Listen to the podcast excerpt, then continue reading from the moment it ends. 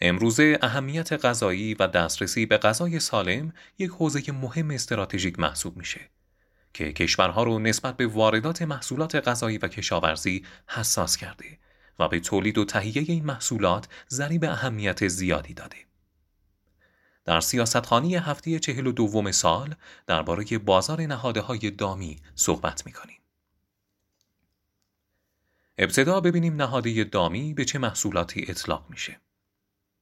هر خدمت، ابزار، تجهیز یا ماده مصرفی که برای رشد، تکثیر و پرورش حیوانات مورد استفاده قرار بگیره، جزء نهاده های دام و تویور محسوب میشه. نهاده های دامی به پنج دسته علوفه، مواد پروتئینی، مواد انرژیزا، افسودنی ها و واکسن و داروها تقسیم میشه. کشور ایران به دلایلی چون جغرافیای سیاسی خاصی که داره، هوای گرم و خشکش، کمبود آبی که دوچار هست، ضعف در فناوری و ماشینالات لازم و فقدان استراتژی مناسب برای تولید محصولات کشاورزی تبدیل به وارد کننده بزرگ نهاده های دامی شده. حداقل 90 درصد از هزینه های تمام شده محصولات پروتئینی مثل مرغ، تخم مرغ، شیر و گوشت قرمز به خوراک دام مربوطه که به صورت میانگین 90 درصد این نهاده ها از کشورهای دیگه وارد میشن.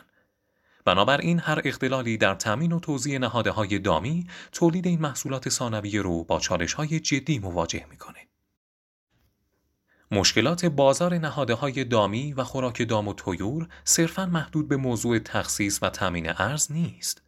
نهاده هایی که حتی تامین ارز شدن هم باید از طریق سامانه بازارگاه نهاده های دام و تویور توضیح بشن. سامانه بازارگاه نهاده های دام و تویور دارای چالش های متعددی مثل مشکلات نرمافزاری، فقدان دانش کافی برای بهره برداری از اون، شفاف نبودن فرایندها و عدم ارتباط با سایر سامانه های فعال بخش تجارت و کشاورزی.